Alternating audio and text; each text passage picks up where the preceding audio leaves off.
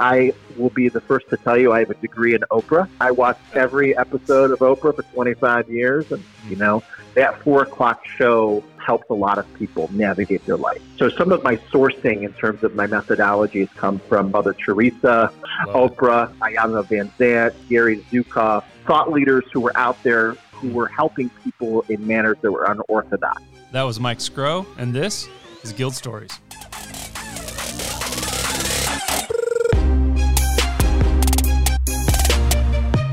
Welcome to Guild Stories, the podcast where every person has a story, and it's the stories that connect us all.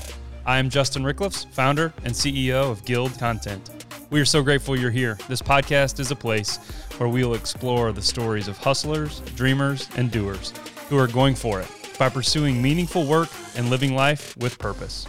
Welcome to Guild Stories. Hey there, welcome back to Guild Stories. I'm joined today, um, selfishly, probably going to get a little uh, free coaching out of this deal. so uh, I'm pumped to have Mike Scrow, uh, the the well renowned, uh, certainly at least in in uh, the Syracuse, New York area. So, um, Mike, I guess by by way of like quick context, first, super pumped and grateful that you would join us and share your wisdom with us today. Um, and second, um, we kind of found each other through Colin Potter and Matt Reed and Devin Simmons and Stephanie Crockett and this like cool little pocket of Syracuse big hearted marketing and empathetic professionals. So, uh, man, thanks for being with us today, man. Thank you so much. I mean, really, it's a treat and an honor to be included amongst the people you just mentioned. Uh, they are area rock stars and superheroes, and so just to be associated is an honor myself. So thank you. Yeah, of course. Uh, the only regret I have is um, us, you know, and, and with all of this cool little Syracuse pocket of influence that we've found ourselves in is uh, not being able to be face to face. But so be it. Here we are. Um, so for those who who aren't aware of you, just maybe set the stage real quick. Like, what do you what what's what's the the Michael Scrow leadership coaching journey? Like, what do you do? How do you help folks today? Yeah. Um, I, I just would sum it up with one phrase. I help people how to people. Mm. I help people how to people uh, at its basic level, that's really sort of where I spend my time. And uh, I see myself as a helper, and I was always sort of oriented towards uh, helping people.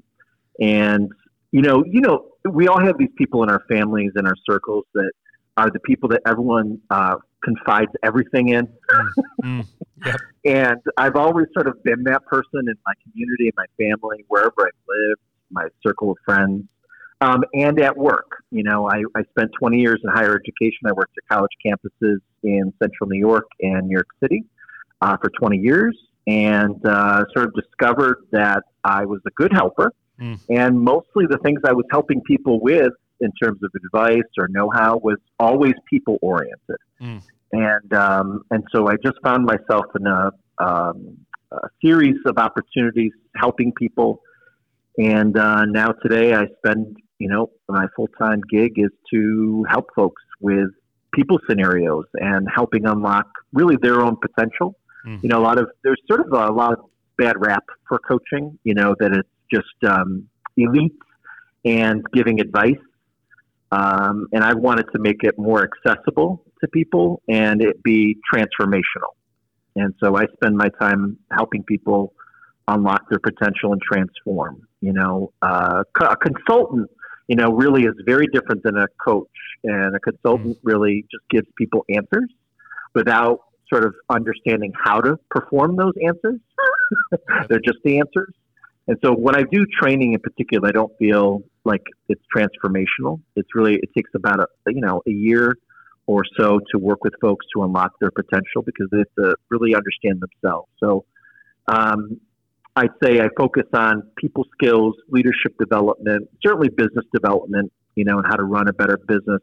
Um, but it always relies on people to do that. You know, it's not, I'm helping people with their sales funnel. I'm helping the people with their people who run their sales funnel. You mm. know what I mean? Mm. And so it's really uh, skill development, transformation, and um, really got into it because I'm a good helper, and and uh, and that's how people showed up in my world.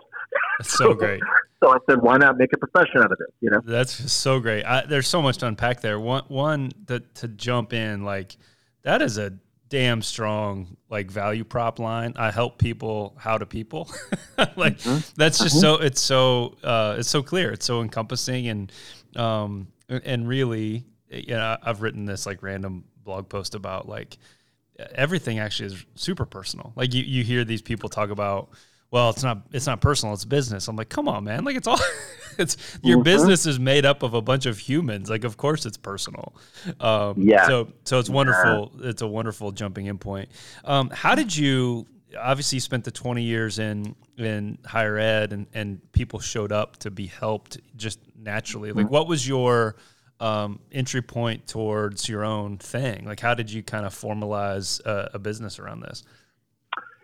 You know, it when, actually happened in a very interesting way because I just think, you know, you sort of wake up, like you're going to start your own business, you just sort of wake up to it. You don't just sort of, you know, um, fall into it. I don't find like mm. you could be really good at your widget, right? Whatever you're making, but to make a business out of it, you have to be good at, you know, running a business, right? It's not just the widget itself. And so I sort of stumbled into it in the in from a understanding standpoint uh, when I got an award from my alma mater. It was uh, my 20th reunion in college, and I'm sitting like listening to all the other awardees get their awards and feeling really lousy about my award because I just felt like everyone was changing the world, and I'm like, you know, getting an award for Facebooking really well and, and getting people together to party, you know, and I felt like really like I wasn't really serving my purpose, mm. you know. Uh, despite it was really a nice award, it was really great to give back to my school and all that kind of jazz. But listening to the stories of the other people, I was like, wow, they're really taking what they've learned from our college and their education um, and applying it in really purposeful ways. Mm. And so uh, that day, I actually quit my job. That Left, day, like literally that day literally that day. Uh, now I, I had to unpack it over a few days, you sure. know, to kind of do all the, the notes and all the things. But it was a state position, left a pension, left a lot of good money, mm. and um, said I need to serve this. You know, it was sort of like I was turned on by hearing these other stories and saying, you know what, I need to do something more. And I, I know, and I didn't know what that was going to be exactly, but I knew I had a calling or some sort of something I needed to do that was bigger than what I was doing. Mm and uh, and that's sort of how it started. And then I just sat in coffee shops uh, for a whole summer, listening to what was being said around me as I was sort of brainstorming what I was going to do next. And what I what I realized, everyone was talking about how much they hated everyone else at work. Yeah, that's right. and I mean, it was men with men, women with women, uh, groups of men with women, mm. Uh, women with men. Mm. Everyone was saying how awful it was or what so and so was doing, and I was like, you know what, I can help with that because I had been helping with that, mm. you know, and um, and I sort of had been landlocked in sort of a college campus, you know, to sort of only help the people that were there. And so starting my own business was an opportunity to help anyone anywhere. And um, and there's and it's only been wonderful uh, since I made that decision. Um, but I was also prone to uh, quit jobs without jobs. so a lot of people say, "Wow, that's really brave and you know remarkable." I'm like, "No, not for me. I, I I've sort of just done that. It's kind of a know? habit." It started off with my paper uh, route as a kid. you know, I was uh, maybe 13 years old. Uh, started when I was 11, and I just woke up one day and said, "I'm quitting. Mm. Um, this is not taking me I'm anywhere." Out. Yep. I'm out. And so I've done this before. And so, uh, so that's sort of like how it sort of started. It just sort of started with um, acknowledging sort of, you know, capstone year of my career and seeing what I was doing and then uh, paying attention to what other people were doing and then sort of paying attention to what the market needed mm. and sort of landed there. That's beautiful. When was that? 2017. Okay. Okay. So yeah, I mean, 20, 20 years in to a successful, stable, high profile gig to pull the mm-hmm. pull the ripcord then it, it's I mean, I love the paper the paper route story, but that's a different context, right? So like there's there's responsibilities and you know, mm-hmm. all the stuff that comes with being 20 years into a career. So like um man, that's that's cool. That's really powerful. That's neat. Thanks for sharing. Yeah, and you know, uh, and I, I will say for good measure, for the, the role that I had, I that day wasn't the last day. Mm. I, I, did unpack it over a period of time and leaving everyone in good shape. And and and the good news, P.S. too, was grooming the next leader who took my job. Love you it. know, was sort of a priority well in advance. That's always been my motto in terms of the organizations I've worked at. I was always thinking about who's going to get my job and helping people achieve that. You know, and so that's that's sort of what I took away from my organizational work um, having been on college campuses, is that there was always somebody to take my place. You know, there, was, there was there was someone who was being brought up, mentored, supported, and so I felt great about that. And even the jobs I left um, prior to that. That's awesome. Um, of course you did, because you're a helper. of course you did. That's great. Um, it, so, what were the first, you know, after some coffee shop observations and some um, hey, everybody's like gathering around complaining about their coworkers, right? Like, what were what were some of your practical, you know, steps into, hey, like here's a here's a journey you can go on to to allow me to help you with this stuff. Like, what was what were maybe some of the first attempts at um, either you know whatever it is, formalizing or standing up like a, mm-hmm. a practice around these ideas. Mm-hmm. Now, some of the things I had already been pursuing, you know, when I worked at NYU in the business school, um, I was uh, helping MBAs, mm. you know, uh, with their leadership skills, and I ran the student activities area there, where we, you know, during my time there, you know, was part of uh, 50 business conferences in New York City. We're helping students achieve those conferences and bringing in thought leaders and developing their best practices as business professionals. You know, so a lot of the work I had been doing in education proper sort of forms. You know, when people ask me today, you know, truly who you are, I would say I'm an educator. Mm. You know, that doesn't always get like uh, a great billing within the business sector, right? right? When you call yourself an educator, uh, but that's who I see myself as because of my upbringing in education. Mm. And so I think some of those prerequisites, the things that I was doing, was already there or I was cultivating. Um, I had gotten a, a, project management certification from the American Management Association in like 2004 because uh, we ran a lot of stuff when I was at NYU, you know, the largest private university in the country. Um, you know, $2 million budget just for our orientation. you know, Whoa. there was a lot of things that I had to run that I didn't, I wouldn't say I was the business savvy person, you know, in terms of numbers. so anything that helped me sort of get that sort of brain mm. uh, analytical side. I sort of cultivated, you know, during my career in higher ed. Um, but then post that, you know, it's just sort of lining myself up as a coach. I did get a business coaching certification. Um, I did get a certification in um, a human behavior assessment as one of the main assessments I use to sort of measure leadership. Um, I became more versed in emotional intelligence proper, uh, partnered with a company that runs assessments. Um, so I spent a lot of time sort of looking at what are the tools that were necessary for uh, uh, helping people. Mm. Um, and a lot of the stuff I sort of pursued were also non traditional methodology. So, you know, I, I will be the first to tell you I have a degree in Oprah. All right. I watched every episode of Oprah for 25 years. And so I'm not sure if there's a certification in it. I hope she does present one one day because I would get it. but I have with millions of others, right? Of some thought leaders who were out there who mm. were helping people in manners that were unorthodox. Mm. You know, that four o'clock show for folks helped a lot of people navigate their life. Yeah, that's right. You know, and so so some of my sourcing in terms of my methodology has come from Mother Teresa, Oprah, Iyanla Vanzant, Gary Zukav, mm. people who are paying attention to like you know principles and universal things mm. that I've sort of weaved into the work in terms of how I do the work with people.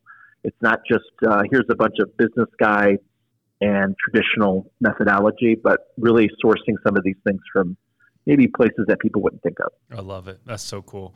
How you you've used so many amazing phrases that I've filled up a, a full sheet of notes already, but I, I want to hit a couple and, and hear your thoughts on it.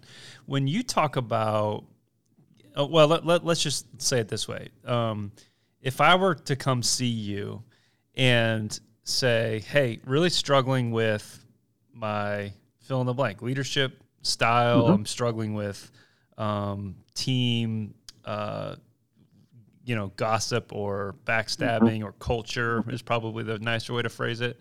Um, mm-hmm. There's some stuff happening here, and I, am I'm, I'm kind of a mess, and I, I need help. Right? I'm sure yep. there's some version of that where folks come see you. You you, sure. you use this phrase. Um, understanding yourself is kind of the starting point. Like, what, what what's the journey for someone like me as as they come and engage with you? Yeah. So I I um, I look at intersections of things.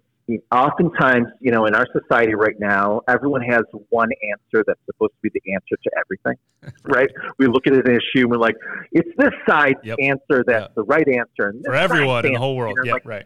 We've just boiled it down to one answer about stuff. And so I look at everything in intersections because uh, we have to look at all of this in 3D, not just one answer, like what I did yesterday. Well, what you did yesterday or days before that or what you're going to do all adds up. You know what I mean? So it isn't about one activity, one conversation that you had that went south, right?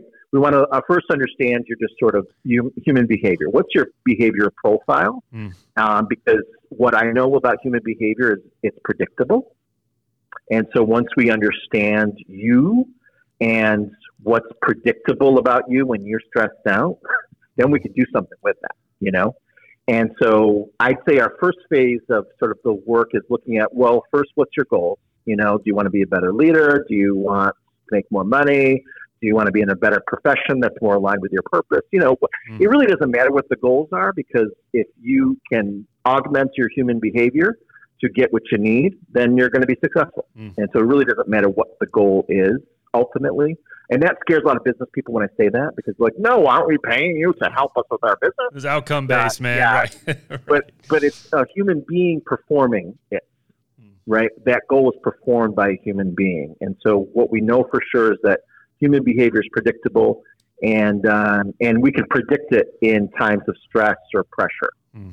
And so once we understand that, then we can predict how other people are going to respond to stuff and um, augment or pivot our own, you know, I say modulate, you know, also in terms of behavior. So if I know, like, I always run a meeting and I start the agenda, finish the agenda, and no one else speaks, well, I might attempt to run a meeting where someone else might run the agenda, mm. or maybe I'll wait to speak, right? These are all behavioral things. Yep. And so we look at all of that to start experimenting with ways in which we can modify or change, and then build successful habits. Right? Ultimately, all of our behavior is uh, designed to um, get to our goals uh, successfully. So I would tell people that I don't really give them um, a list of things that they need to do. They're experimenting, right? Because we want you to be more effective or more productive. There really is no right or wrong, you know. And so I have a lot of clients. I have a client right now who he was dealing with some challenge, and he's like, uh, "I'm here today because I want you to tell me exactly what I need to do with this meeting later today." I'm like, "No, what do you think you should do?" Mm. because otherwise, I'm the one doing the meeting. That's right. Right, and so he needs to unlock what he already knows to do it, so that he doesn't need me his whole life. Right, as a coach, I'm here to help support you on your journey, uh, help you activate the tools that you already have so that you can be successful forever. You know, and most coaches don't charge you your lifetime wealth, a percentage of that, right? But you know, I could if that's really what I want to do. But I, I show up at a period of your life where you're ready to hear and ready to change and are motivated to do so.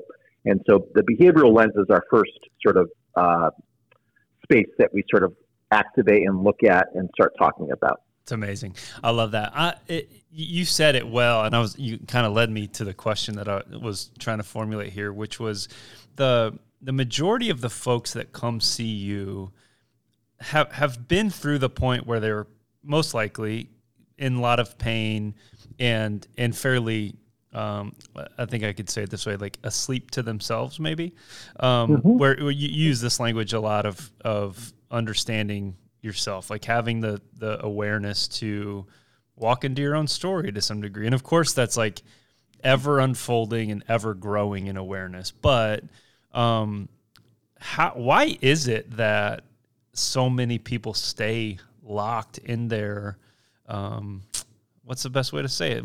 Locked in their own unaware. Pattern. Yeah, or their Yeah. own pattern, their own story, the whatever. Like, what prevents lots of folks from even desiring to be unlocked? Yeah. Well, part of it is it's not always pain. It's it's Mm. comfortable. That's right. And so the other P is plateau, right? So if people plateau and are just sort of like comfortable with that plateau. And so they're like, it's like a low grade fever. Like, well, I'm not going to go get some medicine or see the doctor, but I could deal with it. You know what I mean? Yeah.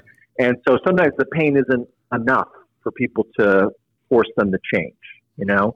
So a lot of people I work with are really motivated to move out of their plateau.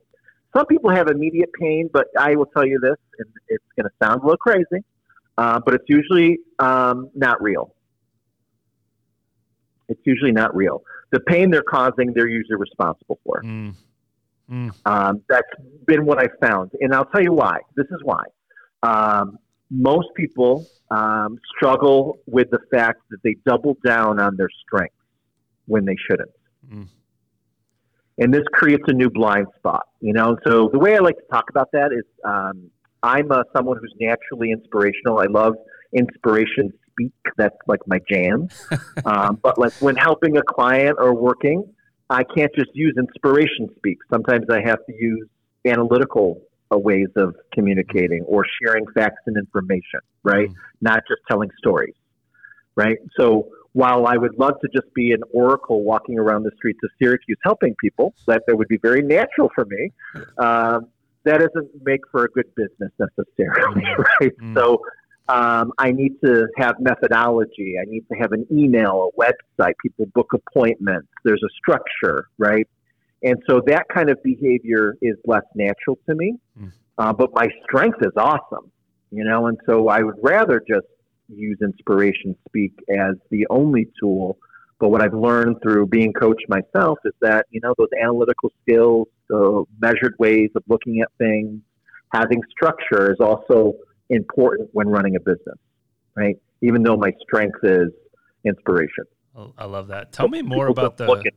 Yeah, yeah, yeah. I'm curious. That's so awesome. Tell me more about the pain most people are experiencing isn't real and it's caused by them. Unpack that.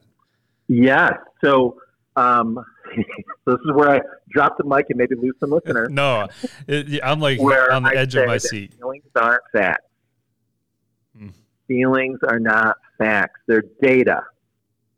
They're data. Hmm. And too many of us, I, and I think this is its, its own pandemic and epidemic in into itself, um, is that people don't recognize one what they're feeling. That's right. Okay, and some people recognize what they're feeling, but they don't do anything with that data. Hmm.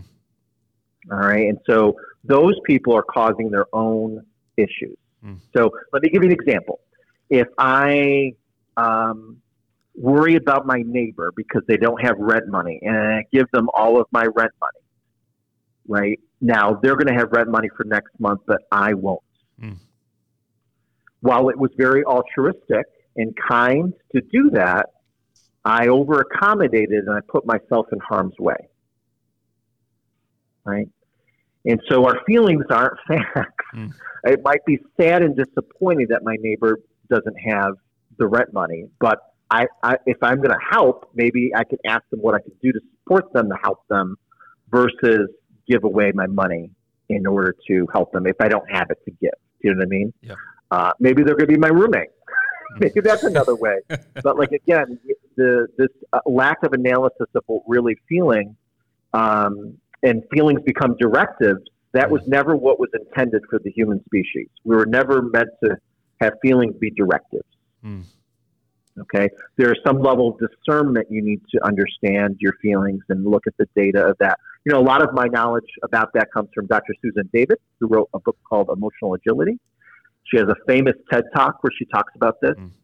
And uh, when she, when I first saw her TED Talk, that and she said feelings aren't facts, I was washing the floors of my office, and I sat upright as I was listening to this with spongy, you know, the sponges soap Wow. running down my arms, like, oh my gosh, that's what I say. and uh, and so that's you know uh, powerful, you know. But Mm. it, it, when working with uh, clients, you know, I help them understand. Well, then what are your what are you supposed to do with your feelings, right? Um, but that to answer your question about pain, um, even Van Vanzant has a great. Um, she uses pain as an acronym, and she says, uh, "Pay attention inward now." Love it. Pay attention inward now. Uh, that's her phrase. Uh, pain is that because what's going on, what you're experiencing, is happening inside of you. You might have been reacting to something, but where the pain is, or where you have some choices to take care of your feelings, it's really what's happening inside of you. And so, so just to connect it to, like you mm. shared, asked, uh, you know, how do what work do you do with people? Well, the first part is human behavior, looking at behavior, and then we get into human condition stuff, which is understanding our feelings and what to do with other people's feelings. And that really is what emotional intelligence is. Mm, that's amazing. You that's so helpful. I, and and I think of my own journey to some degree. Of course, I do, right? but the, sure. Well, but, yeah. but the the the journey from for me was you know fairly. Uh, uh I'm being too kind. Pretty emotionally unaware for most of my you know, it just kind of turned them off, right? Like I don't need those damn emotions, um, and I'll perform and act and play a part, and, uh, subconsciously, sure, um, and, and and asleep to lots of the the deeper emotions that were always there. I remember uh, I've told this story before, I think, but um, I, I, I woke up several days in a row and like my chest was hurting, and I was mm. like, Brooke, and Brooke's my wife, was like, Brooke, I think I'm I think I'm having a heart attack. I'm like heart heart disease is in the family and the whole thing. And mm-hmm. so we like go get this stress test at the hospital up the street. And they came back and they're like, and I'm obviously condensing the story. Came back and they're like, well, look, like your heart's in great shape. Everything's fine.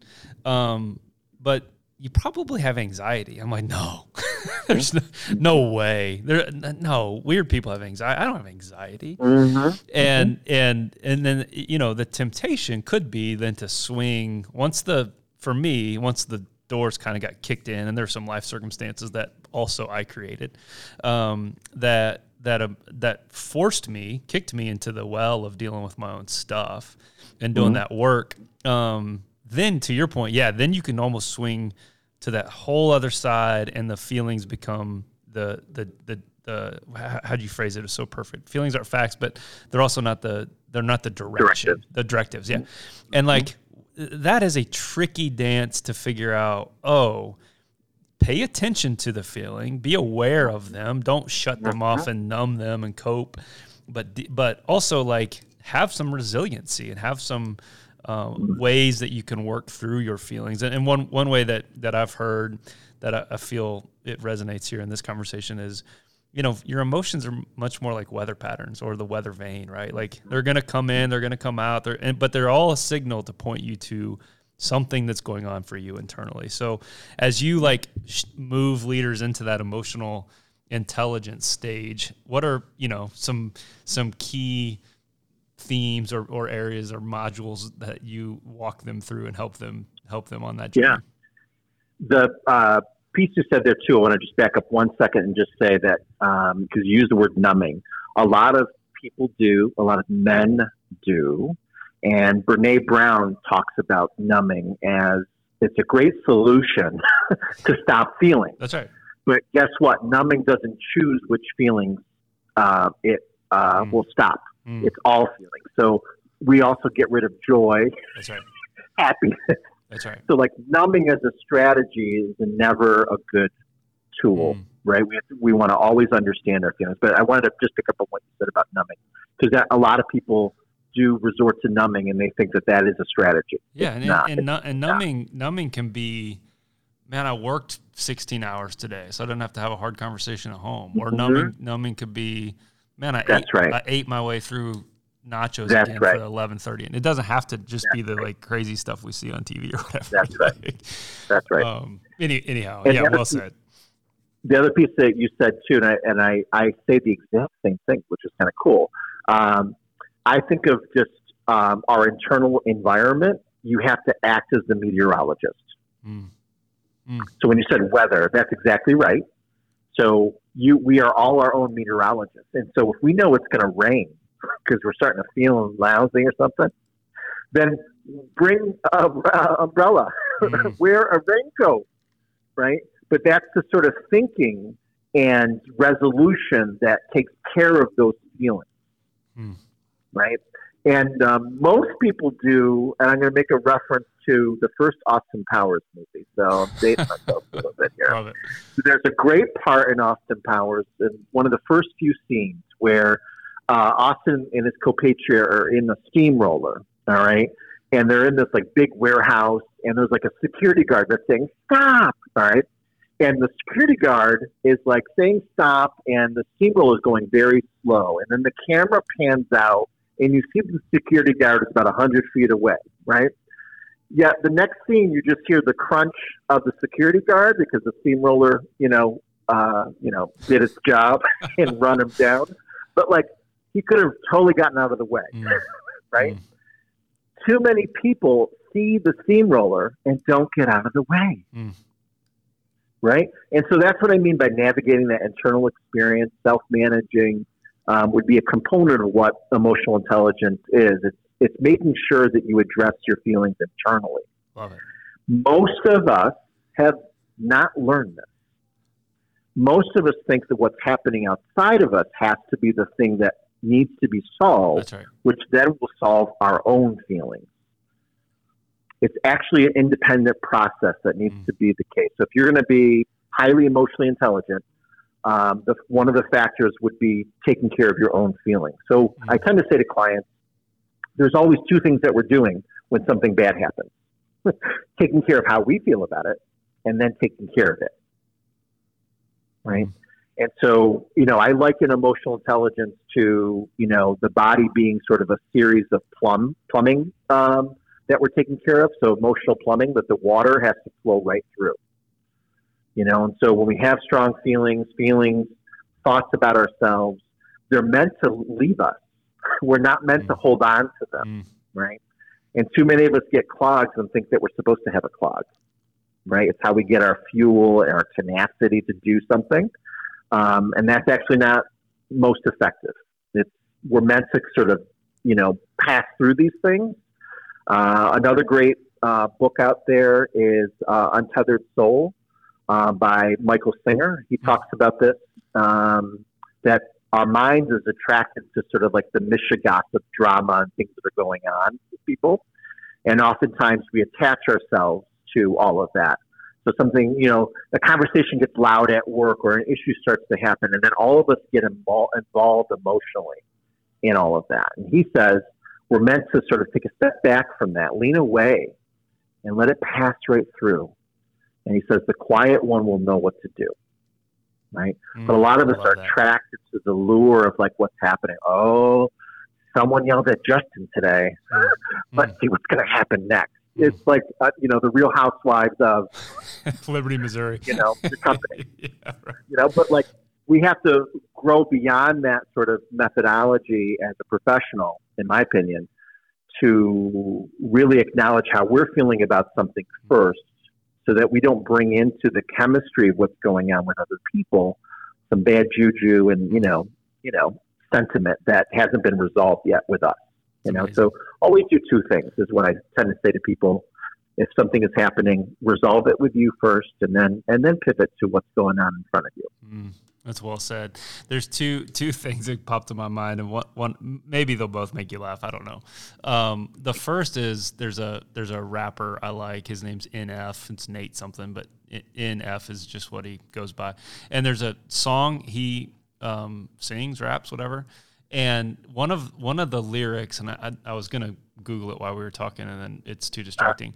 Um, but he talks about he talks about this very thing about the the plumbing of the emotional body of the body, and mm-hmm. he talks about trying to to submerge it, so trying to hold it underwater, um, and, and try to suffocate the thing, the feeling, the pain, the whatever. And and then he, of course, as it always does, he says, um, but it comes out of out of nowhere like an evil surprise. So like all of that stuff, it, it you literally it the body does keep it. It holds it. It cares. It mm-hmm. carries it quite physically. Yeah. The the body keeps yeah. the score is a wonderful book that like scientifically explains way better what I'm trying to say. Um, yep. but like it quite literally carries that trauma, even if the trauma is like, oh, someone hurt my feelings at work. Like that's that's a that's a trauma response that we carry with us, um, and, and it quite literally, like you said, has to get moved through. and so, uh, right. the, the the other one that that popped to my mind when you were um, referencing you know kind of that that and that's so helpful but the first response is to like look inward and take responsibility for your own story your own emotions your own feelings um, i felt like a weirdo honestly when i started i stumbled across um, the work by byron katie and mm-hmm. i was like yeah. my gosh what's wrong with me like i'm leading this company and i'm listening to this eh, you know kind of crazy kooky gal from california talking about weird stuff right and uh-huh. and it is in her, she is brilliant, by the way. I'm like talking about totally. myself, not her, uh, my mm-hmm. own my own judgments. But she talks about the work being like you just ridicule and rip and judge all of these things in your mind and they really are all about you like when That's you right. when you turn them back to yourself and you you replace you know, I feel this way about Mike or Colin or Brooke or Gary or whoever. Mm-hmm. It really all is saying it's a projection about my own insecurities and fears. Um, mm-hmm. And so I'm just wondering, like, when you help people see that, it's got to be rewarding for you, and the light bulbs go off for folks. Yes. Um, and I'll tell you, you know, in doing this work, it's also enriching. So, mm. one of the areas I had to work with my coach on was self management, the very thing we're talking mm. about, right? Because I believed I was the strong one and can solve everything without worrying about how I felt. well, two ulcers later, mm-hmm. that's not going to work. So there's actually a reinforcing mechanism when you're helping people.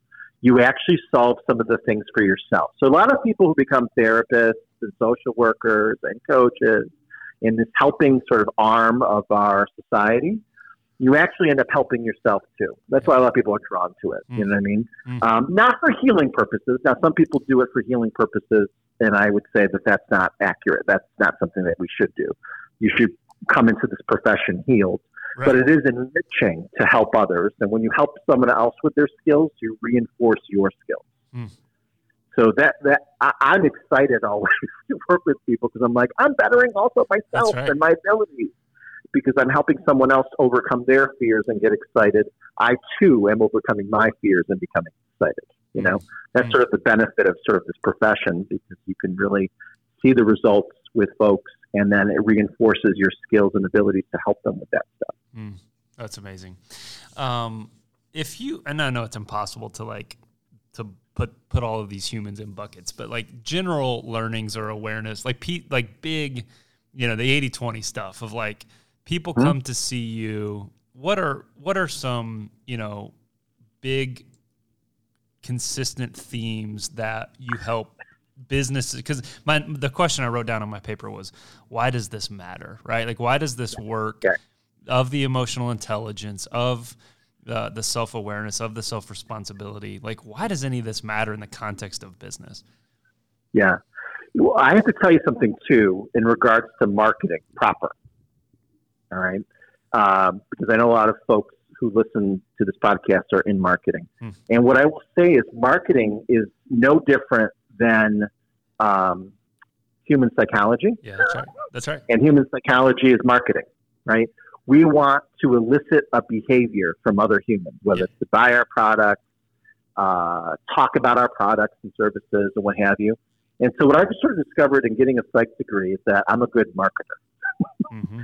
And so, for marketing, for sure, you're a professional in the marketing world. You have to pay attention to the things that we're talking about. You Amen. have to. Amen. Because it's the bare minimum of what you're trying to achieve with your clients and keep your business growing and thriving, mm. right? Because the same elements of what we're trying to achieve behaviorally in sales and clicks and all the rest is, in fact, predictable human behavior, mm.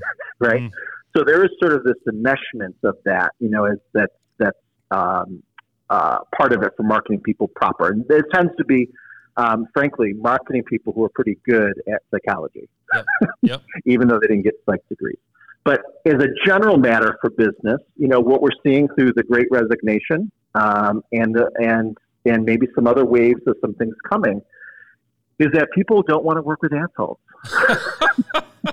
right? And so we're seeing it across the board. And I, you know, I tell you, I, I've seen this for years myself, and I saw the writing on the wall. And um, most tension at work, um, this is from Dr. Dwayne Buckingham, um, the most of the tension at work is between productivity and morale, mm. right? And so you've got the morale police people, you know, worried about how we're all feeling and our values. And then you got the productive people trying to make money and doing yep. things accurately. Yep. And so behaviorally, we all sort of line up. We all line up on one of these sides. Yeah. And so the tension at work is between the productive people and the morale people, the feelings people. Now, I have, I will admit, I am a feeler, 100%. Mm. I care about people and feelings. You know, when you called for today, I was like already thinking about how is he feeling? Is this going to be a good thing? right? Because I my heart asshole. goes. okay, and so this natural tension is what every business needs to solve. Mm. All right, and for the longest time in business, productivity rules. Right? We all know the asshole who everyone's like, uh, they make all the money for the business, but everyone's like, uh, well, that's just so and so, right? Yep. yep. Well, post COVID, that's not going to be the thing anymore. People are going to leave. Yeah, that's right. They're not going to be okay with that. We have to have some sort of decorum, and um, otherwise, our businesses are going to close. Yeah. You know, and so the quick answer is we need to espouse our values, right? And I know a lot of, and I know you do this work. You know, you create wonderful websites for folks who have these great value mm. statements but if you were to investigate that company and find out how many people are behaving those values, mm. it'd be cricket. Mm. It'd be cricket. Mm. Right? Because a lot of the things that we do or espouse about our business is the value proposition for their clients or partners. Yeah, that's right. Not, Not how we treat each other yeah. in that business. Yeah. Yep. And so that's the reckoning that's happening right now, you know, and I think for businesses that are paying attention to that, they don't have to hire Mike Scrow. They just need to do their live their values. Mm. Live their values. Mm. Live your values. That's great. And and is the the the very nature of the the of the dichotomy here really it's like oh you're either you either have to be full of feeling and morale and driving morale, or you have to be heartless and soulless and productive, right? Like Correct. the right. the very like um, dang it, I'm I'm blanking on the word I'm trying to find in my brain, but the but the the very nature of that oppos- opposition is like there is a third way. There is a way where both of those things can right. be celebrated, and I'm wondering how how does that emerge and where does that come from? Yeah, I, I think it's it's doing both at the same time. Yeah, that's right. Right. So when you're making a decision for the company, it's not just what the client needs; it's also whether or not that employee can can mm. pull it off. Mm. Right. And so once we start making decisions that way, and again, living the values, you know, I could have said earlier, uh, as just a quick answer, you know, most of the times when people have troubling feelings or feelings that are getting in the way of success, um, what we need to discern is why am I feeling this way, right? So if there's something going wrong in our business, why is it happening? Let me let me try to understand the feelings of everybody here and myself, and then just act in your values, mm. right? Act in your values. You will be closer to the solution when you act in your values, yep. right? Yep. Now, when we say values, you know, we use words like respect, integrity, but here's the thing: not everyone delivers respect and integrity the same. Mm. So, for organizations that want to thrive, they have to put clear expectations on those words or the values that they have because it's left open to interpretation, even if people are trying to do it, because mm. your version of respect might be very different than my version of respect.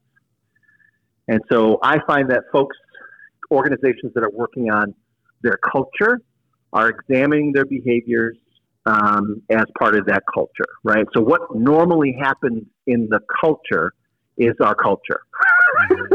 Yep. it's not one That's person; right. it's what what happens mostly, right? And you know, oftentimes it's not the CEO um, who's the one in the wrong here because they're one person. Mm. And so when you have a team of people who are all behaving badly, one CEO um, whose behavior might be very optimistic and positive isn't most of the culture. Mm. Most of the contributions are coming from the employees, right? So a lot of ways I try to help organizations to look at what's your behavior, because that's the culture. And if you want to change the culture, you have to change your behavior. The behavior has to all be values oriented, and uh, and you will become more successful, right? Because it'll be a zero tolerance for yelling at meetings, right? Whatever the example we could come up with, right? Because we're all going to live in a different yep. way. We're going to treat each other the way that they want to be treated. So I, I coach the Platinum Rule. Hmm. Um, I forgot John's last name, who came up with the Platinum Rule. It's a book but most people do golden rule. They want to treat others the way that they want to be treated. But again, because we're so different um, behaviorally, we have to treat others how they want to be treated. Mm-hmm. Mm-hmm. And so, if we could live the platinum rule at work, um, and the decisions we make, how we treat each other, um, and I just had a whole bunch of like jargon. no, it's not jargon at so all. This is, it so takes, helpful. It takes time to under, unpack all that. You know yeah. I mean? Those are just sort of the quick answers. Yeah, yeah, yeah. But like, like real world, I, I was in a, sales gig, was doing well. Boss rolled into the conference room, gathered us, you know, gathered gathered the sales team. We maybe as a team weren't collectively hitting our numbers, and this individual said you are an embarrassment to said organization. Mm. no, instantly in the my, you know, we all have these moments where I was like, can't wait to start my own thing. I'll never never say say that to someone, right? Like I will never mm. shame. And, and and what's interesting, even as you're talking, I'm thinking about our own team and our own culture, and like sure. I, we we are we are maybe. I mean, I I'd put us up against um, I don't I don't know of another bigger hearted, higher morale, more bunch of feeling, you know, empathetic, amazing humans. And sometimes, honestly, like we probably um, ignore the product pr- productivity side. Not not like not in the sense of we don't care and we sure. don't want to do great work, right? Sure. But like in the oh well, like we treated each other really well, we treated our clients really well, mm-hmm. and mm-hmm. like I think what you're saying is when when both are honored, when both are given space, when both are given mm-hmm. um, awareness, and and to your point, when they when they all are supported by living into your values, not just stating them and putting them on the website, um, it it actually goes better. like you actually yeah. do have healthier employees, you have healthier client relationships, and you make more money, and the thing grows. All of those things are true. That's like, right. That's cool. That's right. That's right. That's right. Boom. I love it. Um, I want you. We've, we've got about five minutes with you left, and, and then we gotta we gotta end with our final five. I would, it, you know, whatever comes to mind. It would be fun, I think, to understand or see. You know, you you started this conversation with these concepts of unlocking and transforming. Uh, we've mm-hmm. talked a ton about the unlock, which I think is wonderful. We could probably spend like six days together asking these questions. Mm-hmm. Um, I would love that, by the way. Um, but I was just going to say the same thing. Wow, that's funny. yeah, uh, who, who's yeah, it's, it's uh, amazing. the The transformation side, like how how have you seen? Individuals cultures companies teams whatever like when when when you think of transformation um, what stories pop into your mind? Yeah, and let me let me just first say what transformation is. Um, it's habit. Mm. It's habit, right? And so, what, what's transformational is be able, able to work with an individual organization and say, what are the current habits, and then what do you want? What are the goals? And then orienting new habits mm. to get to those goals because it's really just about habits. It's just about habits. And so, um, you know, what I share with folks too, in regards to that, in sort of breaking that down, is that most of our behavior is driven by our unconscious. Yeah, that's right. Most of our behavior, because our unconscious is designed to protect us. Yep. Yep. Okay. And so that's that limbic system that we have, that primordial part of the brain. And, you know, when things get caught up in there, it's fight, flight, freeze. And most occasions at work, those are probably not the option. Yep. Yep. Right. so transformation really looks like being able to think with the frontal lobe and process, problem solve, take a step back, don't react, breathe. Mm. Right? Uh, the brain is tricky because it needs air, it needs oxygen to work, and most of us are doing shallow breathing when mm. we're stressed out. Mm. And so deep breathing helps with that and allows us a space to problem solve something and not hit somebody upside the head. How come you don't know that? You know, or whatever the reaction might be. But just that that transformation is a shift in our habits. Mm. It's a shift in our habits, and uh, and again, the feelings will take us down a path if we think, you know, like I, you know, a good example earlier when we were talking about what to do with feelings. Here's a bad example. We stub our toe, we punch the wall. right? like that's the most primordial way to wrestle with the fact that you felt pain. Yep. Right. In the workplace, you can't do that. Mm. mm. That's not optimal, right? And but many of us will punch back emotionally. Yep. We'll punch back, and the worst thing you could do is ignore people at work. Mm. Mm. Right. So we think of things as as being just outright like behavioral issues that are are seen the one I think I'm most concerned about right now is people who are being ignored. Wow. Hmm. Right? So I don't care about you. Mm. I don't validate you. Right? And so that's not, you know, I call that non behavior. Mm. It's where behavior is expected and none actually happens. Yeah. And that non behavior, I think, is more um, hurtful to particularly feelers. Yeah. Particularly feelers. Because, mm. like, I want to be seen. Mm. Mike Scrow wants to be seen, thought of, recognized, mm. felt.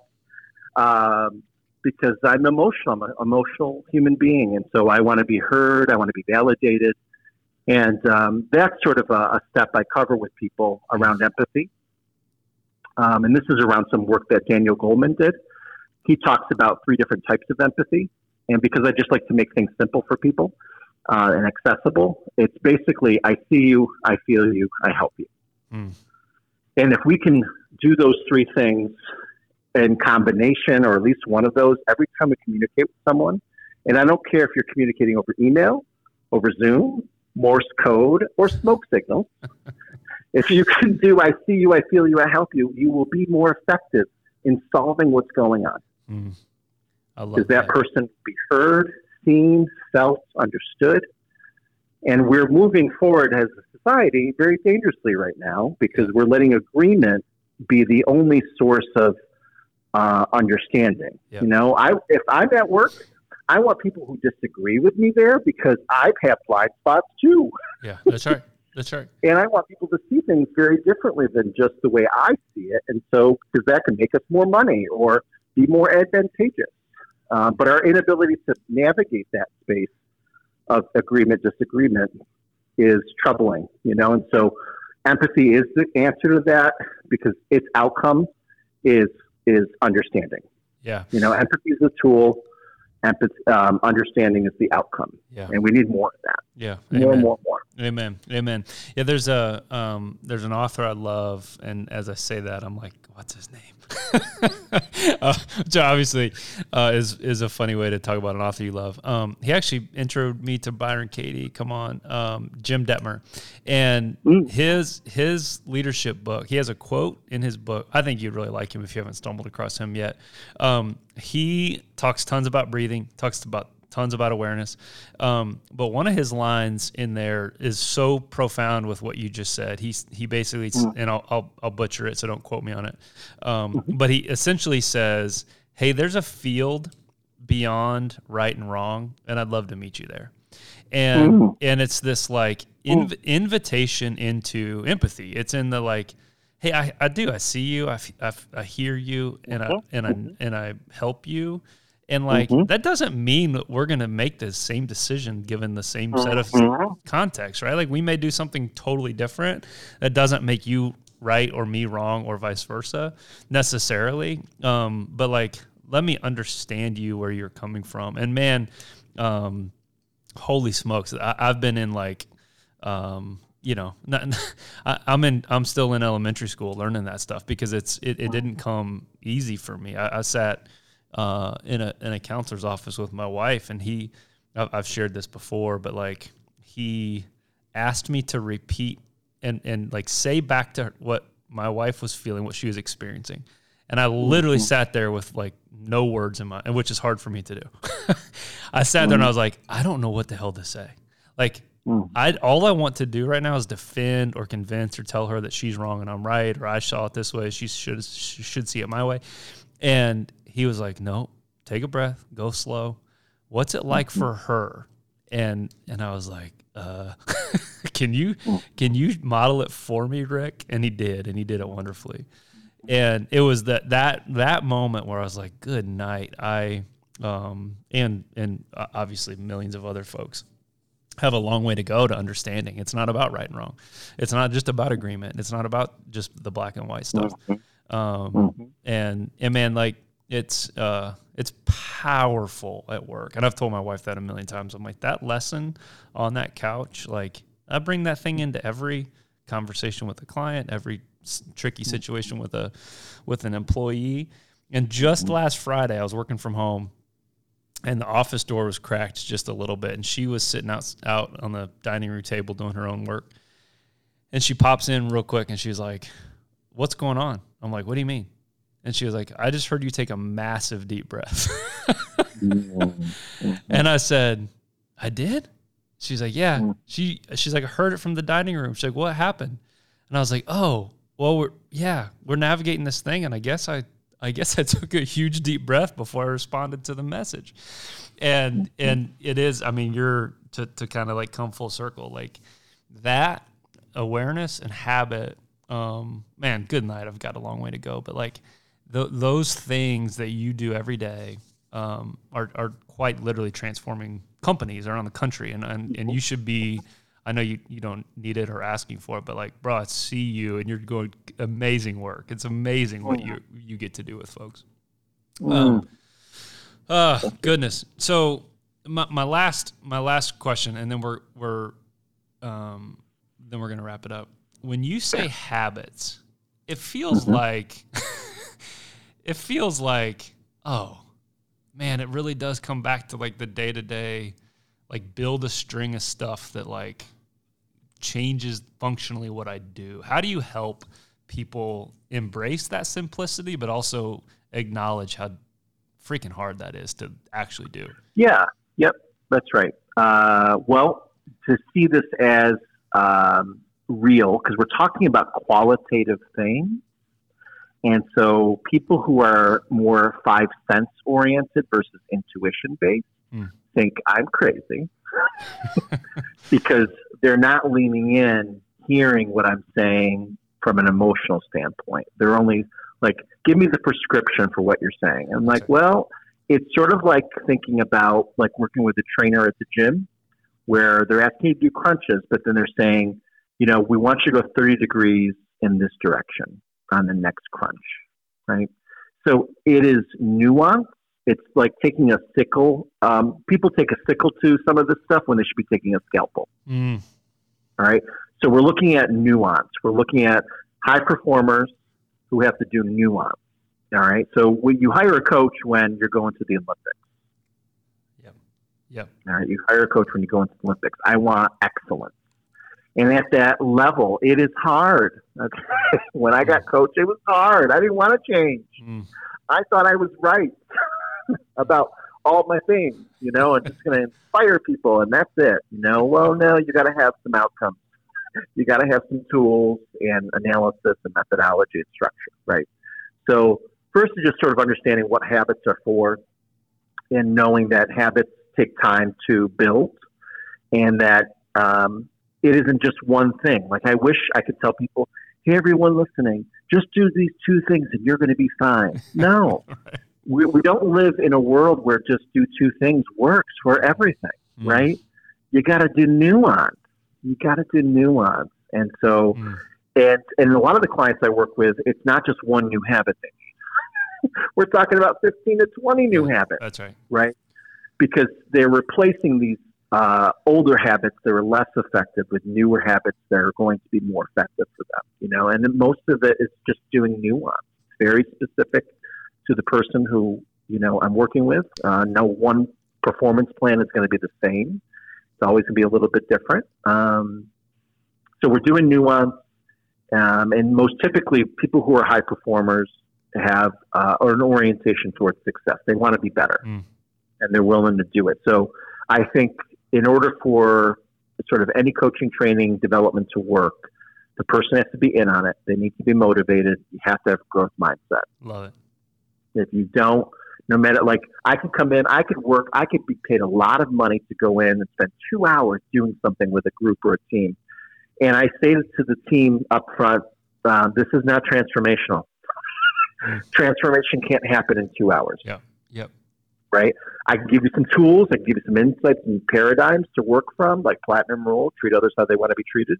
But that doesn't mean anything if you don't do nuance, if you don't understand what that means. You know what I mean?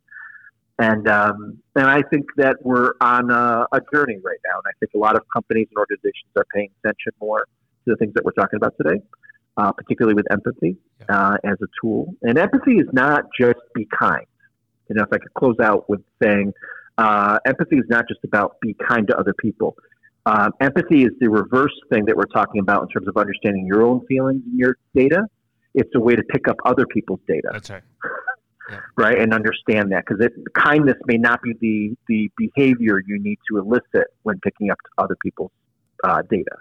Yep. You know, and so empathy is truly understanding how someone feels, not so much necessarily acting in being positive or something like that. Totally.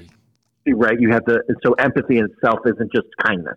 That's right. And I think, again, if you don't know that, you're going to hear a word and have one answer. That's just be kind to everybody I work with. You know, like, all right, sure, let's start there. You know, but that's why this work is not just the work of any organization. It should be in school.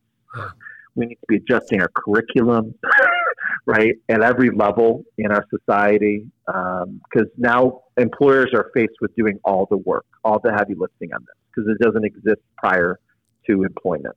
Mm. You know, mm. and so we need to really look at. And I can speak confidently that because I worked 20 years at some premier universities, and we weren't doing it. We were mm. teaching people to teach the subject. Yeah. Yep. Because the uh, pedagogy of higher education is to teach uh, physics to people who are going to teach physics not work at NASA. Yeah. You know? Yeah. And so we've got some work to do prior to folks getting into employment. But when it's there, you know, this is the kind of stuff that we want to talk about and encourage people through performance programs, through uh, onboarding processes, mentorship. I mean, it could go on and on. Oh my gosh, yeah, it, it, and it should. It, it will, and it should go on and on because it's you're you're exactly right. Like literally just scratching the surface with how not only beneficial it is, but like necessary. like yeah. how yeah. fundamentally necessary, even in our own organization. And I think we're pretty like dialed into this stuff. Like we've got everybody's kind of done the Enneagram. We have some fairly common language around emotional intelligence and health and empathy and like and it's still freaking hard and we we, we are swinging in the dark lots of times you know so justin um, do you mind if i add one more thing please please one more thing which is this um, policies are not going to solve human issues. Mm-mm. Policies are not going to solve human issues. Humans are going to solve human issues. I just have to say that for good measure. No, that's it's a that's a wonderful mic drop. That's perfect. so, all right, let's do. Uh, I, I I might and should ask you about a million other questions, but um, we'll we'll do that on, on another another episode. Yeah. So okay. the the final five, um, whatever comes to your mind, and and in the theme of our conversation, no right or wrong answer, just just uh, understanding. Um, what is the last book, or, or at least a book that you would recommend? You've recommended a few even throughout the conversation, but last book you read yeah. or listened to? Yeah, it's a book I actually just reread, um, and it came out I think 2018. It's called "The Coddling of the American Mind." Oh man. Uh, the subtitle is "How Good Intentions and Bad Ideas Are Setting Up a Generation for Failure." And so, what uh, Lukianoff and Haidt, uh, the authors, are looking at is sort of what started happening at college campuses. In 2013, they did some research, and a lot of the things they precluded um, are actually now being talked about in the news. You know, mm. like so with the Facebook, Instagram stuff that's going on, the Wall Street Journal's article in terms of leaked documents. They were doing some of this work back then mm.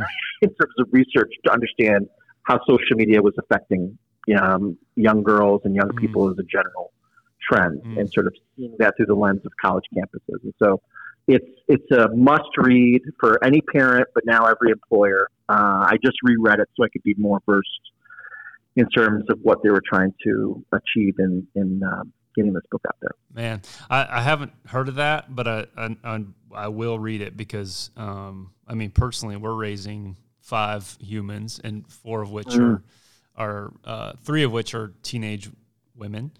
Uh, mm-hmm. one, one is will be one soon. She thinks she is, but like, um, I, I, and and and candidly, I was really slow to the draw here to the party my my wife's been on it for a decade, but she's like, this is this is literally like we're literally handing crack cocaine to these kids. Like it's, um, it, it is a massive. I don't want to get too deep into it, but like it is a massive conversation at our home almost daily about the healthy because again you, you, can swing to a huge extreme it's like nope never can't ever turn the thing on and zero social media which again like people that make that choice mm-hmm. great um, or the mm-hmm. total free for all. And so we're trying to find some medium ground of like, man, what's the healthy?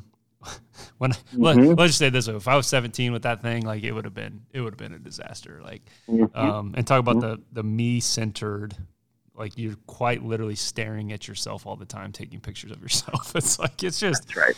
That's uh, right. Of course, you know Bo Burnham says it so wonderfully. Like, did we expect this would go well? like, did we think mm-hmm. this was going to go well? Um, all right, number two. What is your favorite T-shirt? The one that I have, or just any the, the uh, type of T-shirt. Um, I typically go with the one with the one you have. Like, if it was a slow Saturday morning, what would you what would you throw on? Yeah, I'm probably wearing one of my Star Trek shirts. Boom. Yeah, I love Star Trek. I'm a Trekker, not a Trekkie. That could be a whole other podcast to know the difference. I, I, don't want to get into it now because someone awesome. will be offended. That's so, awesome. uh, yeah, probably a Star Trek shirt. That's awesome. Um, what would you do right now if you weren't afraid? So I had to think about this because mm. I'm I'm rather fearless. Mm. Mm. And so I think if if I really were to do that, something I was afraid of would probably just slow it down. Mm. Slowing it down makes me afraid. Yeah, me too. Because I move fast.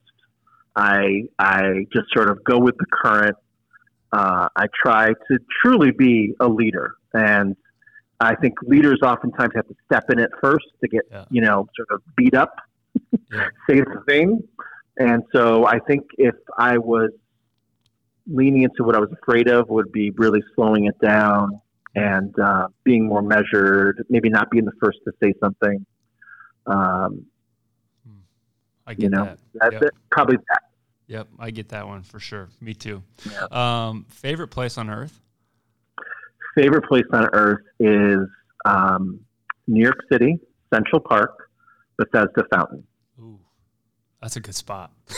uh, um, the angel that is um, the art that's there, the angel that's the statue, it's called the um, Angel of Waters.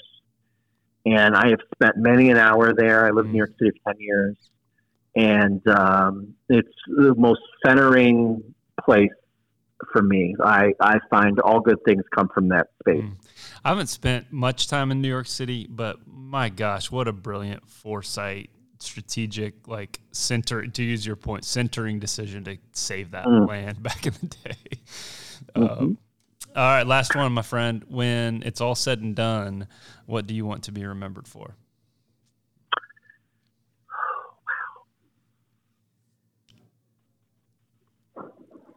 That one's not as easy as the T-shirt. Sorry. I know it's it's not. You know, and I, I think there's so many. Like I don't. I I also okay. Just to I'm going to hack the question a little bit. I I'm so into social media and technology that I don't think I'm actually going to be gone after I'm gone. If you know what I'm mm, saying. I hear you. So I'm going to have a living mausoleum. like you'll walk up, you'll say your name, and it'll have a video that's just for you. So like great. I message to you. Like I'm like freaky this way. I'm really thinking about like, what's my brand after I die? P.S. This could be a great business opportunity Dude, for everyone listening. Like, totally. to consider sort of like legacy and like uh, w- recording videos. I have social brilliant. media It's seriously after brilliant. I die. Like it's already scheduled. So, um, I so schedule my guess, tweets out for eternity. Thanks. I guess if, if anything, just just my unorthodox nature. Like there isn't just one straight line to everything, right? It's not just one answer to stuff, and that I questioned stuff and Mm. thought critically about it and was unor- unorthodox. I I hope that would be the the thing. That's wonderful, man. That's such a brilliant answer and a great way to end it. Um, where can folks follow along your story? We'll link obviously to your website in different places, but um, yeah, where, where would you point folks to hear yeah, about the Mike's uh, Grow story? michaelsgrow.com and all the socials. You know, I'm on all the things all the time. I love it, Mike. Like all the time. this has uh, been immensely valuable to me personally. Um, so I, I, I'm I'm really grateful for your uh, your character, your heart, your care, the ways that you are helping people know how to people better. so thank you, sir. Awesome. Well, thanks for having me. Of course. As always, thank you for listening. Your attention is super valuable, so thank you for giving it to us. If you're a fan of the show, please go rate and review us wherever you're listening to this. I would really appreciate it. Until next time, when we get to share another great conversation with you, have a great week and let your life tell a meaningful story.